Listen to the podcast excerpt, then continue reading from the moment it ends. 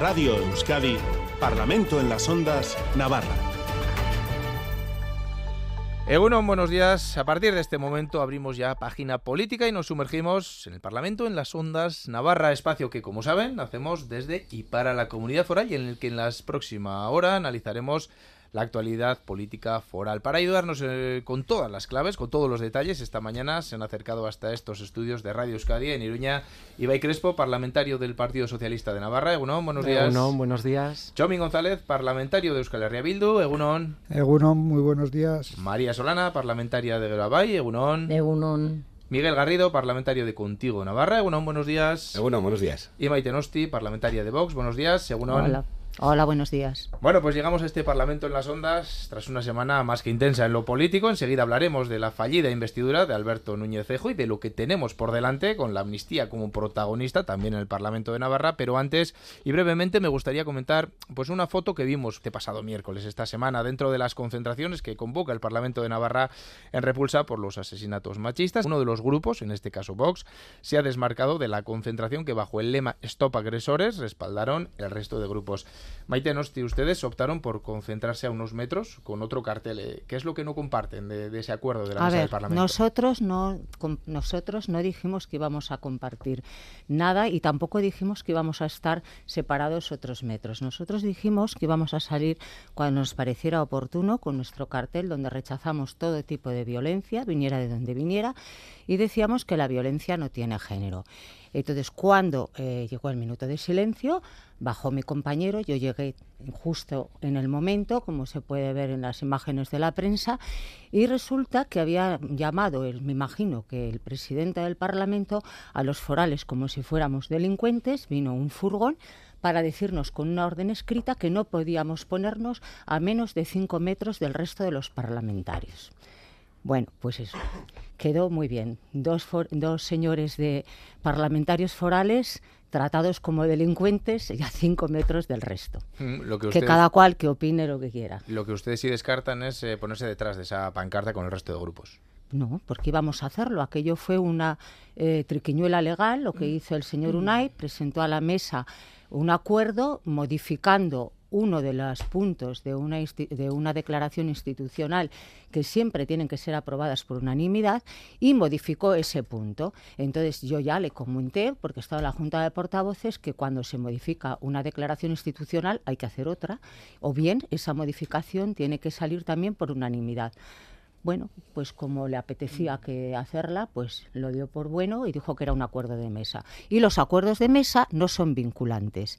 Está en el reglamento bien claro. Lo cierto es que de esa manera, digamos, se rompe la unidad de acción que hasta ahora había habido en materia de violencia de género. Ibai Crespo, ¿qué sensación les deja la foto que, que hemos visto esta semana? Bueno, pues es, es, lamentable. Da mucha pena que se haya roto un consenso hasta ahora existente por parte de la totalidad de los grupos y en este caso la ultraderecha que como digo ha roto ese consenso. Lo, lo, más importante, casi lo que más queremos recalcar es que la violencia sí tiene género. Que la violencia de género, la violencia machista existe, que es real. Porque aquí hay partidos que lo ponen en duda. nosotros lo tenemos claro que existe, que es una lacra con la que hay que eh, seguir eh, peleando y que no podemos dar ningún paso atrás. Chomín González. Sí, creemos que si para que una acción política tenga efecto tiene que ir bien dirigida y en este caso el de la violencia contra las mujeres nos parece que es evidente, ¿no? Y creemos que tiene que hacerse una una movilización, una concentración que explicite perfectamente que lo que estamos eh, trabajando es para eliminar este tipo de violencias contra las mujeres. Que existen otras violencias y que son también detestables, obviamente, y trabajaremos también con ello, pero no tienen ni la trascendencia ni la importancia, ni es un problema tan eh, encardenado en la sociedad eh, en la que vivimos y creemos que hay que hacer todos los esfuerzos posibles por, por eliminarla. María Solana.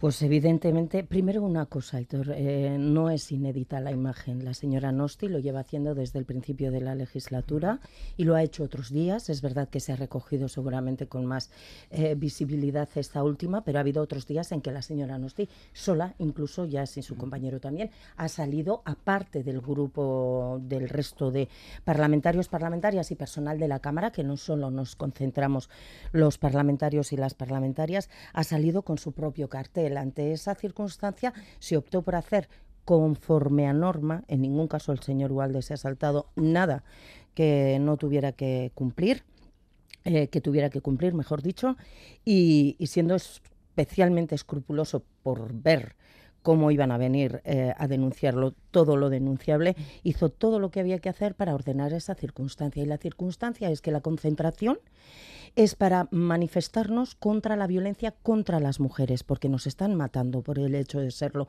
Llámese que si la violencia tiene género, si no lo tiene, lo que está claro que no tiene género es el machismo, porque no hay más que ver como hay mujeres muy machistas también. Es verdad, el machismo no tiene género. Hombres machistas hay, también hay mujeres machistas, pero lo que se denuncia es la violencia contra las mujeres. Y eso es En todo caso, a partir del nuevo acuerdo, sea vinculante o no, lo que está claro es que el Parlamento de Navarra pide permiso a la delegación del Gobierno de España para efectuar esa concentración con un lema. Y el permiso está concedido para hacerlo en ese término. Si en esa concentración se exhibe cualquier otro lema, bueno, pues seguramente las fuerzas y cuerpos de seguridad tendrán que tomar cartas en el asunto para con quien viene con un lema que no es el permitido. En este caso, los representantes de Vox. Miguel Garrido. Ah, este tema para, para nosotros tiene dos dimensiones, la política y la humana. Una cuestión es la política. Es evidente que nuestro grupo no entiende que se niegue la, la violencia de género. No lo entiende porque está ahí, eh, los datos están ahí, lo sabe todo el mundo, no, hace falta reiterarlos y por tanto ese negacionismo no entendemos sencillamente a qué razón política obedece, no lo podemos entender, pero es que además hay una dimensión humana y creo que las víctimas de esta violencia estén viendo que en vez de unidad institucional se juega con esto a hacer partidismo, pues creo que es muy duro y apelo a esa dimensión humana más allá de la política para recuperar una unidad que, que, considerábamos básica a nivel institucional. No, no encontramos ninguna explicación. Bueno, pues es una de las imágenes que nos deja esta semana. Eh, ahora seguimos adelante para hablar de palabras como investidura, amnistía, que están en el centro del tablero político.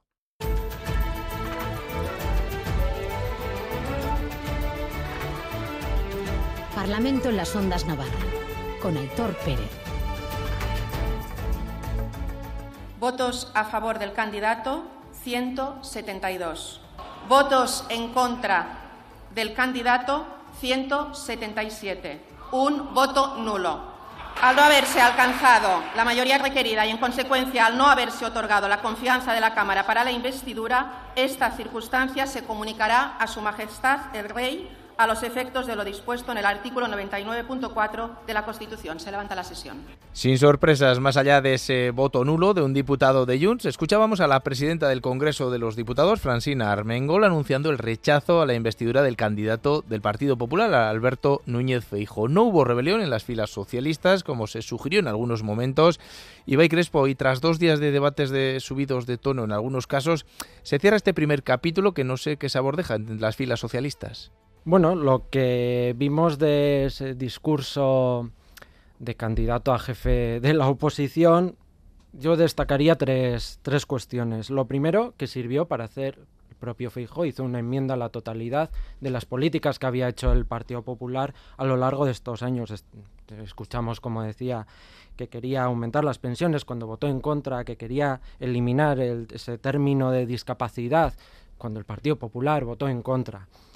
Luego también eh, sirvió para que viéramos cómo asumía postulados de, de Vox de la ultraderecha, sobre todo eh, concretamente con eh, ese negacionismo del cambio climático, y también lo vimos como cómo se vio ese ataque al autogobierno, con esa poner en cuestión esas competencias que, que asumía en Navarra. Y todo esto con ese silencio y el cheque en blanco de UPN, también relevante. Chumín González, ¿cómo lo han visto desde Euskal Herria Bildu? Sí, yo creo que era lo esperable. Eh, todo el proceso de la investidura del señor Núñez Feijóo, pues lo que ha dejado en, evidencia que va a ser, desde luego, el presidente de la oposición. Y es así, creo que eran conscientes que cuando optaron por su alianza con vos eh, asumían parte de su discurso y asumían eh, un modelo de Estado que desde luego está en las antípodas del que defendemos desde Euskal Herria Bildu.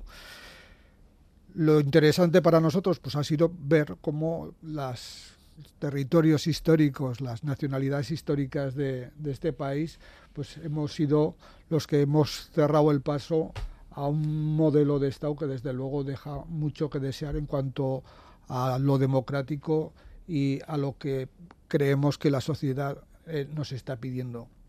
Y desde luego pensamos que eh, abre este rechazo puede abrir ventanas de oportunidad para buscar otras alternativas. Creemos que todo ese régimen del 78 que muchas veces se, se pone encima de la mesa, eh, lo que hizo la transición fue dejar todavía muchos flecos sin solucionar y que conviene que entre todos y todos pongamos unas normas para ir avanzando en su solución. María Solana.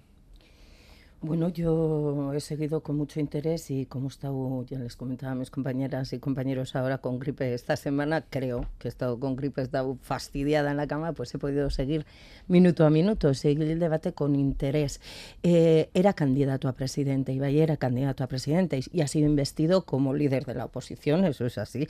No ha salido investido presidente, ha salido investido como lo que es, que es bien importante, papel, por cierto. Y yo, que he visto cada intervención de cada uno de los grupos y la réplica del candidato a cada uno de ellos, uh, me he sorprendido porque he visto un Feijó ágil, y mucho más hábil de lo que venía viendo eh, este último año. Y he visto un Núñez Feijóo que conoce bien al adversario político y sobre todo conoce bien sus debilidades en el sentido de la política, no de la alta política, sino de la más bajuna. Entonces sí le he visto que ha ido como a querer meter, eh, bueno, pues cizaña en cosas y enfrentar y provocar.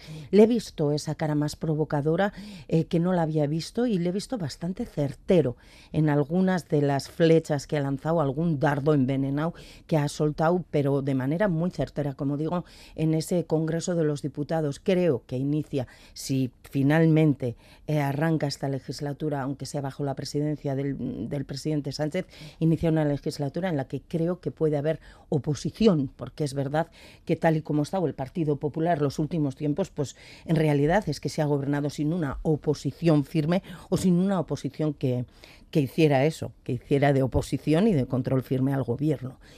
Creo que Sánchez eh, le interesa mucho, más hoy que hace una semana, intentar buscar todos los apoyos por la vía que sea, porque creo, una vez visto el debate, que si vamos a un nuevo comicio, eh, he visto a un Núñez Feijóo candidato a elecciones también bastante fuerte. De hecho, en la segunda sesión de investidura ella se ponía, quizá hoy no lo consiga, pero más antes que tarde, decía él, eh, el PP estará en el gobierno. Como candidato a presidente no, pero candidato electoral, cuidado.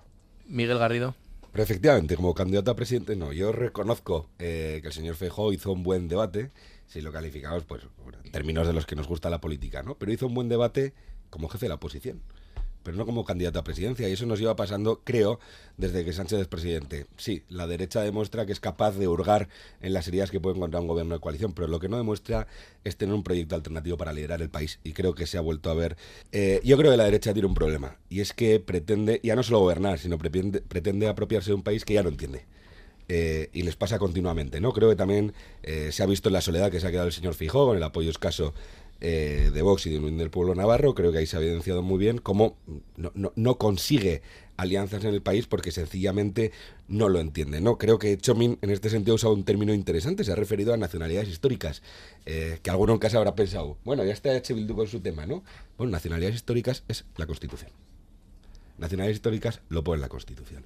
El Partido Popular no es que no entienda el país de hoy, es que no entiende ni el país del régimen del 78 de la Constitución que ellos llaman, ¿no? Por tanto, creo que mientras no lo entiendan, pues seguirá habiendo eh, el gobierno que ha estos cuatro años, ¿no? Que es el único capaz eh, de construir un país en el que sea, que sea para todos y para todas. Maite Nosti, Vox sí que apoyó al candidato Núñez Feijo. Eh, ¿Cómo valora esa derrota del candidato?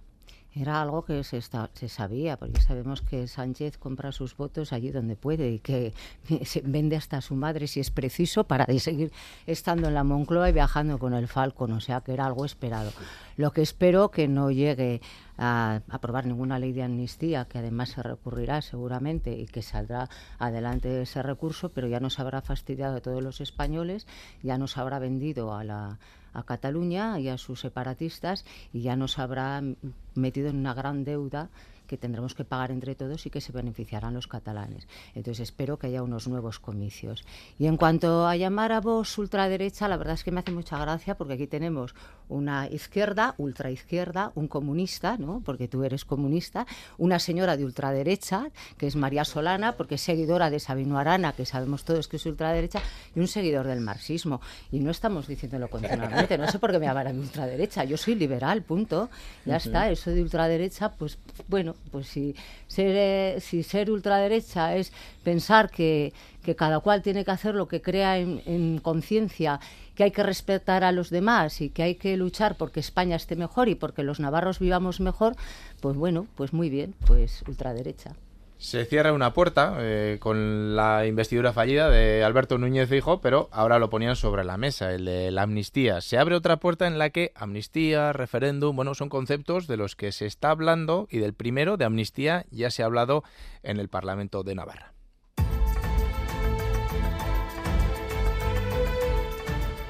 Lo que nosotros nos negamos es a que unos delincuentes sean liberados y no cumplan con la condena porque el PSOE necesite sus votos para tener la presidencia del Gobierno. Si el PSOE no necesitara los votos para la presidencia del Gobierno, se mantendría en su posición inicial y estaríamos votando hoy lo mismo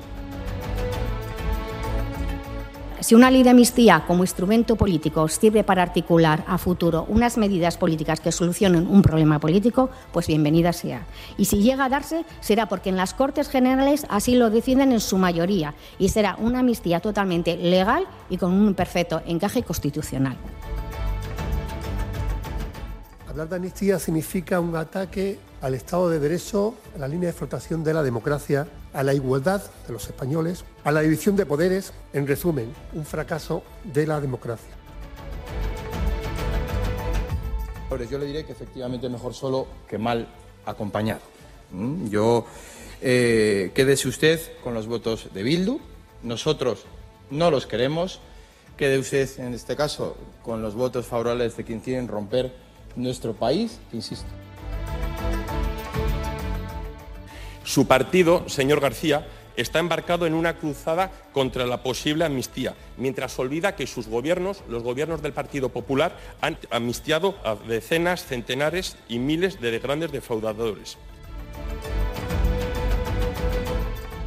Ustedes han sido los instigadores, los precursores de los alzamientos que ha habido en este país. Y los socialistas hemos sido los paganos de ellos y lo que hemos sentado las bases del perdón, de la reconciliación, de la convivencia y de la unidad de nuestro país. Así que déjense, señores de la derecha, de sobreactuaciones, de escenificaciones y de discursos belicistas. Todos ustedes conocen perfectamente que las leyes de amnistía son un instrumento legal que es una medida reconocida en el ámbito internacional como adecuada para restaurar confrontaciones. Bueno, pues os lo he escuchado en el Parlamento, en la primera moción que se debatía en un pleno ordinario. Ahora que le toca a Pedro Sánchez, y Crespo, ¿es partidario el Partido Socialista de Navarra de una amnistía que facilite mejorar la convivencia en Cataluña? Bueno, estamos hablando de una ley de amnistía, un proyecto que no existe, que a día de hoy no estamos hablando de, unos supuestos que a la derecha, de manera muy interesada, pues lo ha puesto encima de la mesa pues para seguir crispando y para seguir sembrando dudas que, el que la primera moción del Parlamento de Navarra sea para un tema que pues ya vemos lo que le preocupa al Partido Popular, los temas de Navarra, pues que trae pues, lo que en este caso a su líder eh, candidato a jefe de la oposición, pues le, le interesa poner encima de la mesa. Desde el Partido Socialista, lo que decimos, lo que tenemos muy claro, es que dentro del diálogo, dentro de la convivencia y dentro del marco constitucional cabe todo. Esa, esa política valiente que se ha hecho por dar pasos adelante en Cataluña, la ciudadanía después lo ha respaldado, ha convertido al Partido Socialista en primera fuerza. Por lo tanto, insisto, convivencia, diálogo. Vamos a trabajar en ese sentido. Lo, fuera de ese marco, pues eh, dentro de imposiciones o de divisiones, pues ahí eh, la posibilidad de avance pues ya no ya no existe. Eh, hablaba que a la derecha le, interesa, pero lo cierto es que también Junts y, Esquerra, bueno, es un término que han sacado, el de la amnistía. Sí, es bueno, es legítimo que son partidos diferentes, no somos, nos acusan de a todos pertenecer a un mismo gobierno. El otro día en el Parlamento los compañeros de Contigo Surekin también hablaban de que bueno, es un gobierno, pero que somos diferentes partidos. Es la riqueza de la, de la democracia. Por lo tanto, en ese sentido, es muy legítimo que estos partidos, eh, eh, Bildu, Junts, Esquerra, reivindiquen sus posiciones, pero el Partido Socialista lo tiene muy claro, que su marco es el del diálogo, la convivencia y el marco constitucional. ¿Cómo lo ven desde Contigo, Zurekin? Eh, nosotras creemos que es clave. Bueno, en primer lugar, eh, es clave una cosa que hace tiempo que ya hizo el Partido Socialista, aunque creo que es una cuestión evidente que no debería haber costado tanto, ¿no? De reconocer que en Cataluña, y no solo, pero bueno, hablando en Cataluña, que es lo que ahora mismo está encima de la mesa, existe un conflicto político. Que creemos que eso es evidente. Y desde el principio, creo que nuestro espacio ha dicho que a los conflictos políticos hay que darle soluciones políticas. ¿Estamos a favor de una amnistía? Sí, siempre que sea una herramienta para una solución política. No es una cuestión per se, ¿no? Es una cuestión de solucionar un conflicto que se ha dado, es verdad eh, que ha habido un conflicto político y de convivencia ambas partes de, dentro de Cataluña y tenemos que buscar una manera de reconciliarnos. Creemos que si esto es una vía para desjudicializar o para sacar el conflicto de la vía judicial y devolverlo a la senda política y que pueda haber una reconciliación, bienvenidos en ese sentido, eh, pero vamos, eh, sin ningún problema además y sin ningún complejo, ¿no? Se trata de darle una solución política a esto. Hace mucho tiempo además que creo que este espacio, mismo la confluencia Sumar, es el que está consiguiendo conglomerar, por decirlo de alguna manera, un proyecto de país. Y un proyecto de país eh, que no solo depende de partidos políticos, que también depende de territorios y de que todo el mundo se sienta representado. Si ese proyecto de país pasa por encontrar una vía eh, de encuentro y de solución, vía amnistía, eh, aquí estaremos para activarla. Mm, María Solana. Como nacionalista vasca, no, pues evidentemente que apoyaríamos eh, la redacción de una ley de amnistía. Habrá que ver cómo quien le corresponda hacerla tendrá que traernos la propuesta y si cumple con lo que tiene que cumplir, la apoyaremos evidentemente. Eh, una ley de amnistía que es perfectamente legal y que no la va a tumbar el Constitucional, que es quien enmendando la plana al último que amnistió, eh, decretando la amnistía y no haciendo una ley para, para ello, que fue el señor Montoro, pues, pues el propio constitucional enmendó la plana y le dijo, oiga, no puede hacerlo así porque eh, la ley eh, de amnistía corresponde hacer al Parlamento, a las Cortes Generales, que son las que tienen la potestad para ello, y no al Gobierno vía decreto. Por lo tanto, entraría en el marco que el propio Tribunal Constitucional ha marcado. Entendemos que no hay un solo artículo de la Constitución que eh, prohíba, eh, evite o, corte la vía de, ir a una redacción de una ley en estos términos y por nuestra parte pues no veríamos ningún inconveniente. Ahora bien, yo ayer escuchaba al señor Illa.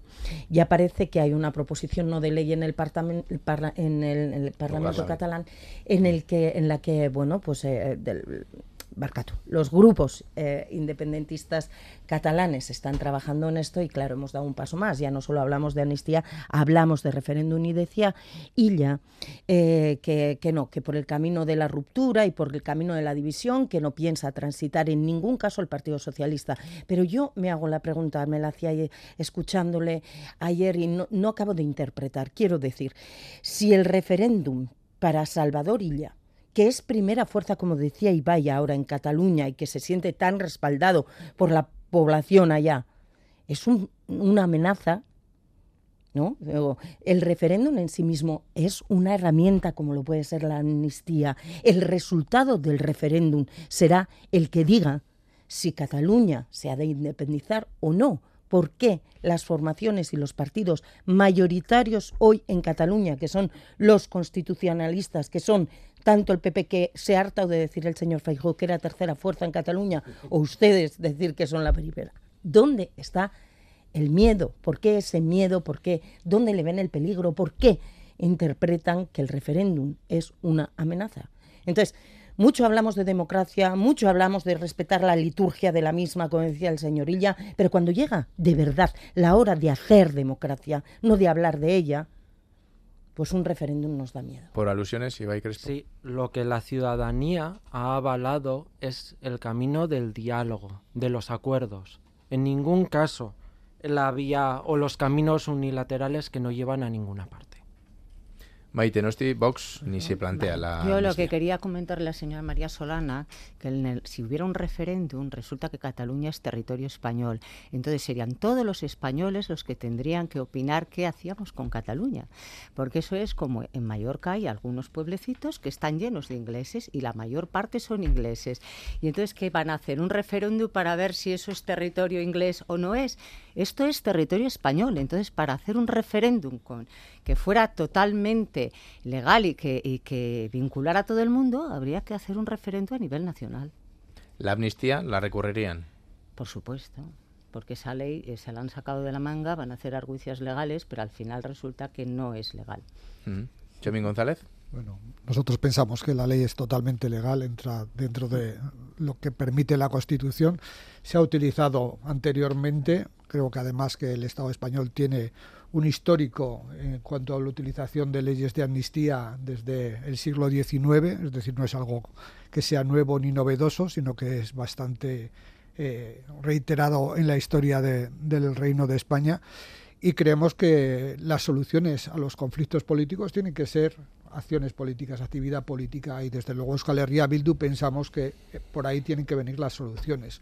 Creemos que, como dice María, hay que eh, dar herramientas a los distintos pueblos del Estado para que puedan desarrollar sus proyectos y ahí confrontar políticamente y obviamente pues si la mayoría decide que sigamos en un Estado como el, eh, autonómico, pues seguiremos con el Estado autonómico, pero si alguna eh, comunidad decide seguir desarrollando su autogobierno y llegar a otros niveles, pues creemos que también hay que dar una, una una solución o por lo menos una vía que permita eh, eh, llegar a, esos términos.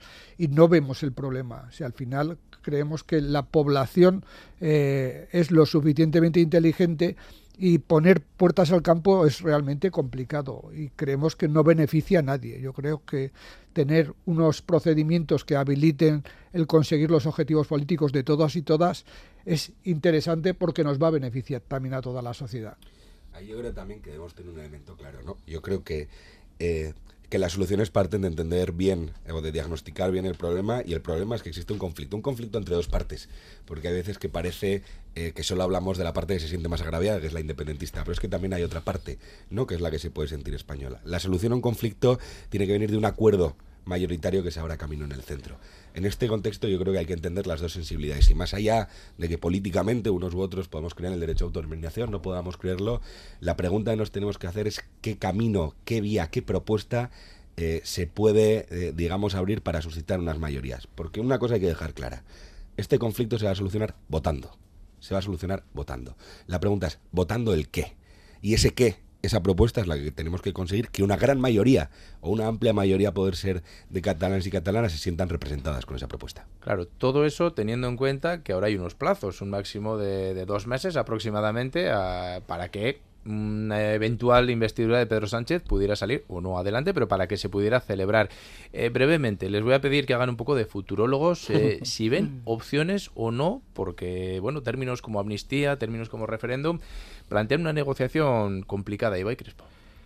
Sí, bueno, todas las negociaciones son complicadas entre formaciones diferentes, pero en este caso, desde el Partido Socialista, lo que tenemos claro es que queremos seguir avanzando en políticas eh, que otorguen derechos, que hagan avanzar tanto España como Navarra también, porque hemos visto además que, una buena interlocución entre un gobierno de Navarra liderado por una socialista y un gobierno de España liderado por otro socialista ha funcionado bien para, para nuestra tierra, por lo tanto tendremos que, entendernos entre diferentes grupos y por supuesto discrepar también, que esa es la parte, es riqueza de, de la política y dentro, insisto, de, los marcos eh, que tenemos, pues eh, avanzar todo lo posible en esa convivencia. Maite Nosti, ¿Pedro Sánchez saldrá presidente? ¿Cuál es su, su opinión?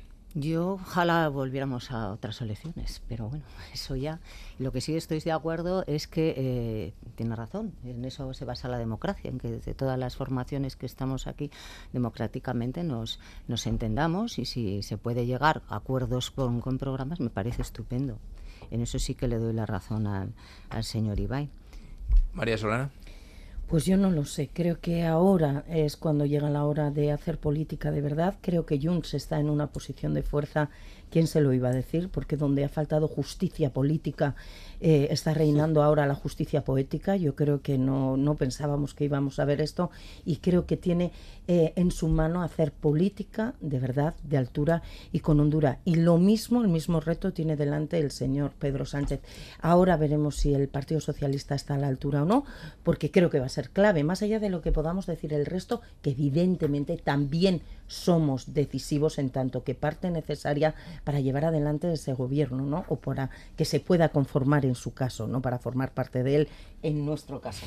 Eh, pero no sé, si hay que volver a elecciones, cuidado. Yo creo que eh, decía, acabo ya, eh, Miguel, decías que, que no entiende Feijó, Núñez Feijó no entiende el país. Estoy, estoy de acuerdo con eso, pero es que me da la sensación que el país sí le entiende a él. Eso me preocupa. Entonces, Miguel Garrido. De momento no tienen mayoría, o sea que mayoritariamente Bueno, bueno, parece que, bueno, que no lo vayamos entiende. a elecciones de nuevo. Creo que, bueno, hay que asumir un principio. Yo a veces cuando escucho invocar a ojalá haya repetición electoral, eh, creo que toda repetición electoral se debe leer como un fracaso, un fracaso de la política y un fracaso del parlamentarismo. Por tanto, creo que es tarea de los responsables y las responsables políticas que hay ahora mismo no llegar a ese fracaso y encontrar un acuerdo. Dentro de eso, y haciendo futurólogo, yo me voy a mojar. Creo que Pedro Sánchez va a ser presidente de gobierno, creo que Yolanda Díaz va a ser vicepresidenta primera del gobierno y lo creo porque hay un marco claro de dónde puede llegar el acuerdo y creo que los incentivos, que hablamos poco de ellos en política, pero son muy importantes, ni a Esquerra Republicana, ni a Junts, ni al PNV, ni a Sumar, ni al PSOE, ni a todos los partidos que pueden ser claves en esa conformación de gobierno, creo que no les interesa una repetición de elecciones y menos con las elecciones catalanas cerca. Por tanto, sí, creo que va a costar, eh, creo que se va a demorar, pero creo sin duda que va a haber un acuerdo para que Pedro Sánchez sea presidente del gobierno. También será clave EH Bildu, Chumín González. Obviamente, Me olvidaba, se perdona, olvida. Miguel de nosotros. me he olvidado, me he Creo- olvidado. Ya disculparé. eso, no hay problema. Creo que lo que tiene de positivo la situación política actual es que probablemente hasta el, el diputado o diputada del grupo más pequeño va a ser imprescindible en la solución. Y eso hace que la solución sea plural y sea, digamos que, que transversal a todos los grupos. Creemos, yo cuando convocó las elecciones eh, Sánchez el 23 de julio no me las esperaba. Y lo que vaya a pasar tampoco me lo espero. Estoy abierto a todo. Pero creo que hoy por hoy la alternativa de nuevas elecciones es la peor. La población votó perfectamente sabiendo lo que defendemos cada uno y cada una de nosotros y creemos que volverles a repetir es faltarles el respeto. Últimamente, como bien dice, eh, saber o, hacer de futurólogo en la política estatal está más que complicado. Pero decíamos que la que acaba ha sido una semana muy intensa en lo político, pero tiene pinta de que las que vienen lo serán y mucho. En Radio Euskadi, Parlamento en las Ondas, Navarra.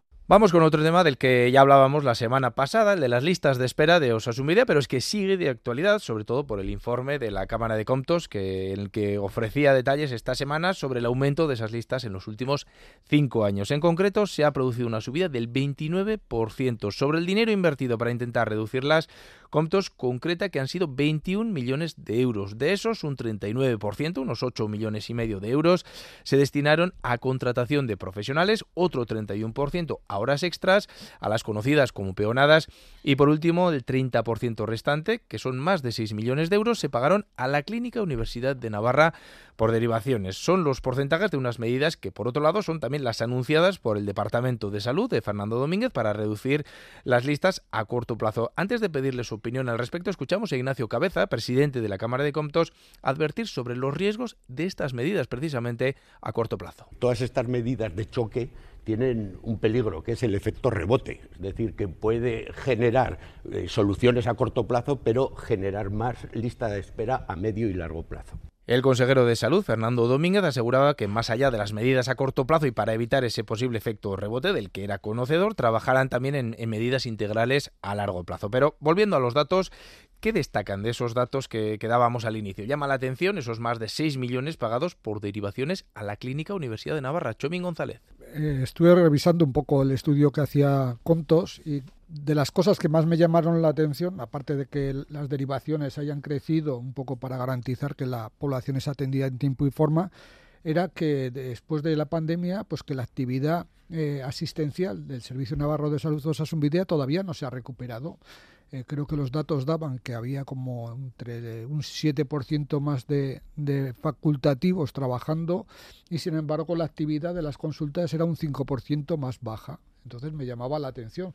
Pero hay algunos centros como el Hospital de Estella donde la, la caída de actividad es, es, enorme. Y no sabemos qué explicación tiene porque en el estudio sí que no es, da, digamos, explicación a esas caídas de actividad. Y luego algo que para nosotros es básico, es decir, las listas de espera, la única forma de afrontarlas es desde luego mejorando la atención primaria, evitando que todas estas dolencias acaben cronificándose y acaben en la especializada. Si la atención primaria funciona de una forma, eh, digamos que eficiente, va a evitar que todas estas personas acaben teniendo esta cronificación de, sus patologías y acabando en especializada. Y luego creemos que eh, las listas de espera, reducirlas con peonadas, pues conllevan un aumento de una actividad que genera más pruebas diagnósticas y una de las cosas que también hemos descubierto es que eh, aunque las pruebas diagnósticas no han crecido mucho, sí que han crecido mucho las que se derivan también a la, a la, sanidad privada y eso también nos preocupa porque parece que es una práctica un poco eh, perniciosa que sea en la que incurre el Servicio Navarro de Salud y que lo que genera es, es todavía más sobregastos. Soluciones. Creemos que hay que revisar las listas de espera, hay que hacer una, un análisis en profundidad de ellas y todo lo que sea medidas de solución tienen que ser garantizando, mejorando la, capacidad resolutiva de, los profesionales, no aumentando la actividad. Lo que queremos es que el, profesional, la persona que atienda a, esa, a ese paciente, lo pueda, eh, digamos que, encauzar su solución de una forma continuada y no eh, ahora la sensación que tenemos es que van pasando de especialista en especialista y sin embargo nadie resuelve el problema de salud de esta persona. Y hoy Crespo, ¿qué, ¿cómo ven desde el PSN estos datos? Bueno, nosotros admitimos que la situación no es la que nos gustaría, que, bueno, pues que las listas de espera están siendo excesivas, eso lo reconocemos. También queremos poner en valor que existe un consenso entre los diferentes eh, grupos políticos sobre el necesario refuerzo de la salud y en especial de la, de la atención primaria. Además venimos de una época donde precisamente la atención primaria ha estado muy, muy tensionada con, con la pandemia. Entonces lo que viene a decir es que, bueno, que ese esfuerzo que el gobierno está haciendo por dotar de más recursos económicos para, para ir mitigando esa, esas listas de espera, bueno, pues que los valora, que es, un, es una línea de trabajo que hay que, que hay que seguir, que se están dando pasos adelante para ofrecer soluciones y en este sentido el propio consejero ya está empezando a, a responder, ya está empezando a, avanzar un poco las líneas de trabajo y precisamente para mitigar ese efecto rebote que también eh, advierte, pues bueno, hablar de esa inversión económica, pero también de esa estrategia, esa planificación que hay que hacer para, para salir de este momento. María Solana. Es que creo que, que ha faltado planificación y ha faltado gestión, es lo que creo dice Contos porque ha habido un aumento presupuestario importante, 21 millones más, pero es verdad que no ha solventado y ha crecido pues, un 29% las listas desde el 18. Entonces, eh, evidentemente ha faltado otra gestión que hiciera más efectivo esa inversión que se ha hecho de manera convencida.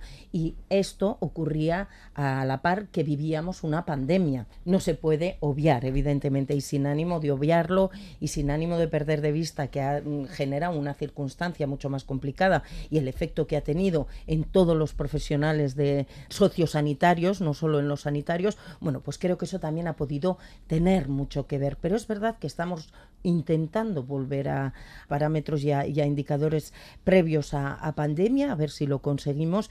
Y estamos también en Geroabay un poco hartas de recordar que en el 19 se quedó en el cajón hecho un documento que era una propuesta para una estrategia de atención primaria que hemos solicitado por activa, por pasiva en privado y en público a la anterior consejera y a su equipo que lo pusieran en marcha y no solo por la pandemia, entiendo que han mediado otros motivos, por lo que quiera que sean, no lo han hecho. Y para nosotras es un error, porque más allá de que va a haber eh, que seguir haciendo peonadas y va a haber que seguir derivando y va a haber que tener eh, claro que vamos a seguir tomando medidas eh, coyunturales a corto para poder sujetar y de alguna manera dar una pronta respuesta a esto para ir aliviando ahora mismo, hay que prever qué vamos a hacer y en esas más estratégicas y más estructurales tendrá que haber medidas, pues que contemplen esto, ¿no? Sobre todo a la atención primaria y no solo la ley de salud, que también se quedó muy avanzada en ponencia parlamentaria la pasada legislatura, hemos insistido, aunque la ley no esté,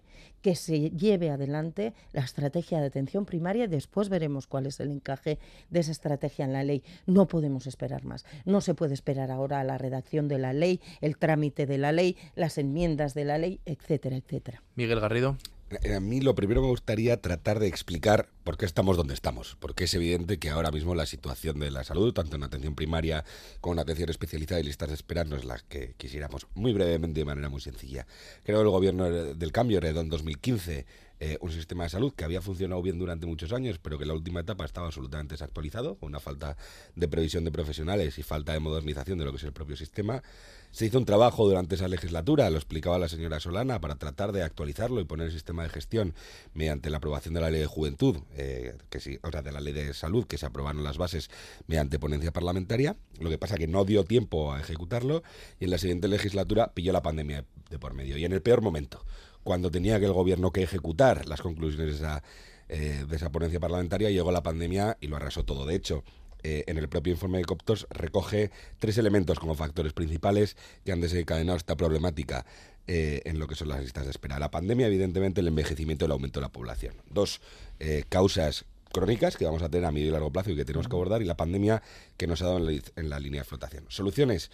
Bueno, hablaba con todos de que las de a corto plazo pueden tener un efecto rebote, es verdad, pero a corto plazo tenemos que hacer algo porque la situación es insoportable. Lo dijo el consejero, yo eh, se lo agradezco además, es inaceptable la situación como está ahora mismo y por tanto, fíjese, y es mi grupo que no va a encontrar otro mayor defensor eh, de la salud, de la salud como, como como servicio público aceptamos que, quizá ahora tenga que haber derivaciones, que quizá ahora tenga que haber peonadas, que no es lo que nos gustaría, porque la solución tiene que ser estructural.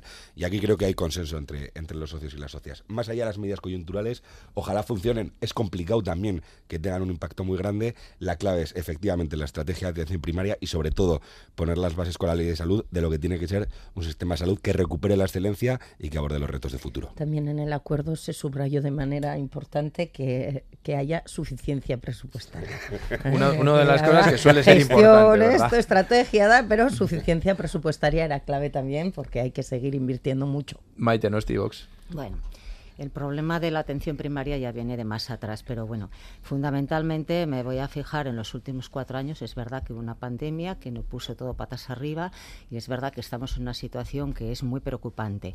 Y quiero eh, romper una lanza por el consejero de Sanidad. Lo tiene muy difícil, pero mm, creo que va a poder hacer bastantes cosas. Con eso no quiero decir que lo hubiera hecho del todo mal la señora Santos Indurain, sino que bueno, pues tuvo muchas dificultades y a lo mejor algunas decisiones erróneas. Sí que me parece, aunque no quisiéramos que fuera así, que ahora mismo es necesario que pacten con los con la medicina privada para poner fin a, esta, a estas listas de espera que, que son inaguantables. Entonces, ahí no me parece mal. Y luego estaban hablando de las peonadas, pues desgraciadamente tienen que estar ahora mismo, tienen que hacer peonadas porque no queda otra. ¿Qué ocurrió con la pandemia? Cuando la pandemia se cerraron las agendas de los especialistas. Entonces, al cerrarse las agendas de los especialistas, pues como no se podían ver, lo que se hizo es sobresaturar la atención primaria, porque la gente iba al médico, que quería que le vieran. Como no le veían, se nos ha ido acumulando y ahora resulta que tenemos pacientes que llevaban dos años esperando que les viera el especialista para una intervención y que habrá que paliarlo de alguna forma. Entonces no queda otro remedio que eh, pues tirar de la clínica universitaria, de San Miguel, de San Juan de Dios, con, con quien haga falta. Y una vez que superemos ese bache, pues habrá que hacer un estudio pues muy pormenorizado, porque es cierto que ha aumentado la población, es cierto que también la población se está haciendo más mayor, entonces tiene enfermedades crónicas y es cierto que también dentro de la medicina los enfermeros y los médicos pues también se van haciendo mayores y se van jubilando. Y la gente joven lo que hace es prepararse para irse fuera, porque las condiciones son mejorables. Pero bueno, eso es una labor que va no se va a solucionar solamente en una legislatura. Es a, largo Será plazo. a largo plazo. Lo que pasa es que a medio plazo se pueden hacer muchas cosas. Otro de los datos, o bueno, arrojaba ciertas dudas el informe de Comptos eh, sobre el hecho de que no se respetara el orden de antigüedad eh, en las listas. Eh, no hay datos, según Comptos, de por qué se alteran esas listas de espera. Entonces, ah, y aunque sea brevemente, les voy a pedir brevedad, no sé si eso genera quizás todavía, bueno, no sé si cierta inquietud también entre, entre los pacientes al escuchar esas, esos datos. Sí, al final lo que denota es una falta de equidad en el trato que las administraciones, los servicios públicos tienen que garantizar a la población. Y seguramente que todas esas decisiones de adelantar unos pacientes sobre otros tendrá probablemente una explicación eh, asistencial, no tengo ninguna duda. Pero incluso, eh, como dice el refrán, ¿no? la mujer del César no solo tiene que parecer honesta, sino, o sea, serlo, mm. no solo serlo, sino parecerlo. Y creemos que los problemas que tienen en estos momentos Osasunvidea, sobre todo, es una falta de estabilidad de las plantillas. Estamos en todavía todo el proceso de estabilización. Lo que está haciendo eso es que la rotación de profesionales por los puestos de trabajo esté aumentando y eso hace que las personas que están atendidas, cada vez que les cambian el profesional, les vuelven a repetir otra vez todos los procesos diagnósticos y eso creemos que es un error que habría que intentar corregir y acelerar todo el proceso. Miguel Garrido. Sí, coincido con Chomin eh, en todo y brevemente, eh, realmente por puntualizar lo que dice Coptos es que el software de gestión, es decir, la, aplicación del ordenador, cuando cambian las listas de espera no exige eh, una justificación. Bueno, pues hágase. Coptos tiene razón, acatemos la recomendación y que el software lo que cueste, pues lo exija. Maite Nosti. Mira, yo tengo una experiencia que yo no sé si ahora pasará, pero cuando tenías un paciente con un volante para mandarlo al especialista, si llevaba en lista de espera un año, desaparecía, con lo cual tenías que volver a hacerle otro volante para que lo incorporara. Quiero decir con esto que, claro, si eh, se desaparecía, pues dicen, ay, vale, atendieron a fulanito que venía más tarde, pero es que tú ya no estabas. Entonces allí hubo un fallo yo ese fallo lo he vivido, ¿eh? Y tenías que estar atento para ver qué paciente está, estaba esperando para volver a hacerle otro volante. Entonces, eso era una de las faltas. Ahora, también es verdad que puede ser que en algunos casos, y en muchos, o en muchos, pues que haya más eh, urgencia para ver a unos pacientes que a otros y que se adelanten.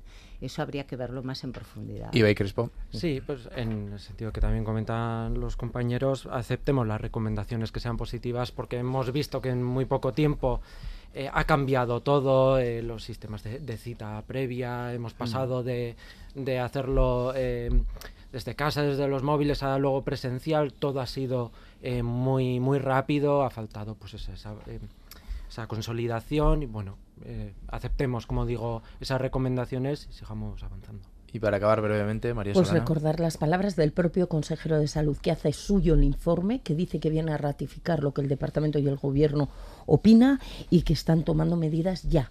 Entonces estoy segura y conociendo a Fernando más va a tener escrupuloso cuidado en coger cada recomendación y responderla en la medida que sea y con y con la respuesta que requiera cada caso. Así que yo, bueno, pues espero que entre todos podamos darle un poco la vuelta a esta situación. Esperemos que sí. Eh, la verdad es que pocas veces se ve tanto consenso al hablar de la futura ley foral de salud, a la hora de hablar de listas de espera, y es que es algo que recuerden, y el dato es importante, afecta a día de hoy a 66.000 personas en Navarra.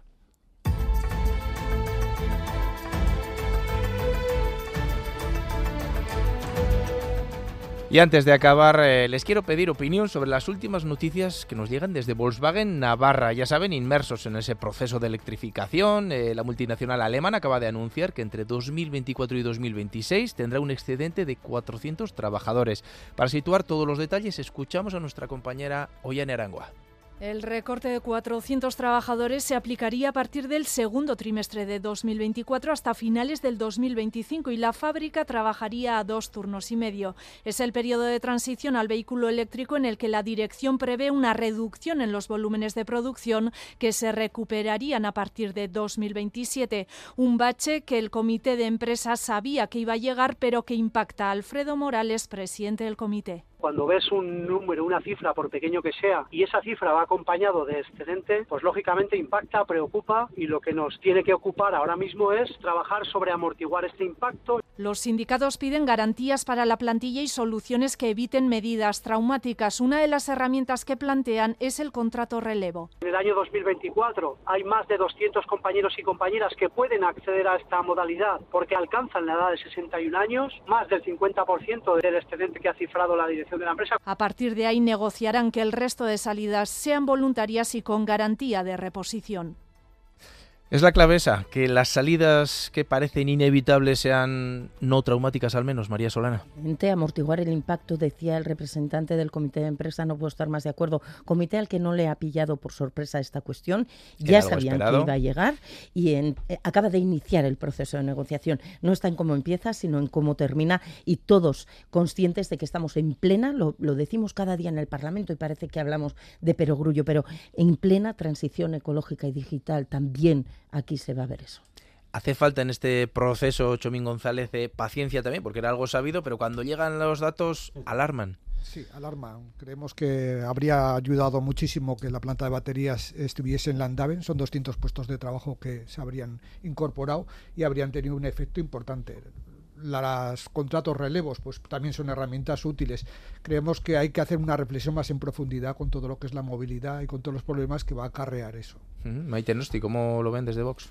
Yo también veo que si la, la, fábrica de baterías hubiera estado en Volkswagen, se hubiera paliado por lo menos parte de este problema. Pero lo que veo es que a medio plazo va a ser va a ser grave el problema, porque no solamente que pierdan el trabajo 400 empleados de la Volkswagen, es que además y todas aquellas empresitas, que, empresas de proveedores y de distribuidores y de, y de gente que está eh, dependiendo de, Volkswagen también se van a ver muy afectadas. Yo creo que esa transición que se ha hecho del coche, eh, tal como lo conocíamos, al coche eléctrico, también se ha llevado como muy deprisa y no se ha ido adaptando poco a poco y buscando relevos para la, los eh, empleados que estaban en esta industria del automóvil. Me parece que es un problema que nos va, nos va a durar mucho tiempo. Miguel Garrido. Eh, sí, totalmente de acuerdo con el comité de empresa. De hecho, mm, por ser taxativo, ni un solo despido ni un solo despido, porque es una empresa que ha recibido un apoyo público importante para cometer esta transición. Y luego, por otro lado, me quiero acordar de estos 400 trabajadores, pero me quiero acordar de los 10.000, 10.000 trabajadores que hay detrás con, con, el parque de proveedores, etcétera. Tenemos un mecanismo, un mecanismo muy importante, eh, que es el mecanismo red, gracias a, a, la innovación en este sentido de política laboral que hizo la, ministra Yolanda Díaz. Activémoslo y garanticemos, porque esto es una transición, no hay un problema a medio plazo. A medio plazo eh, se va a igualar e incluso va a aumentar el nivel de empleo necesario. Lo que tenemos un problema hasta que se acometa toda la transición eléctrica a la Volkswagen. Hasta 2025, como mucho 2026. Activemos los mecanismos, apoyo estatal, sin lugar a duda, y garanticemos los puestos de trabajo que lo podemos hacer. Pero eso pensando que el coche eléctrico es la solución. Yo creo que todavía no es la solución, ni lo va a ser. Quizá otra de las incertidumbres, ¿no? Iba y Crespo. Precisamente el vehículo, la apuesta por el vehículo eléctrico es lo que garantiza la producción a futuro de la, de la, de la empresa. Estamos en un momento de, de transición, como decía la compañera eh, María Solana hay que adaptarse, hay que pasar este, este momento, en esta adaptación de este cambio del modelo productivo y la propia dirección y la representación sindical ya está avanzando que cuando se consolide pues ya estaremos hablando de una recuperación tanto de la producción como de, del empleo. Mira, yo creo que eso es muy prematuro. Eh, yo estoy de acuerdo con Chomin en que el coche eléctrico todavía no está como tiene que estar, primero para empezar.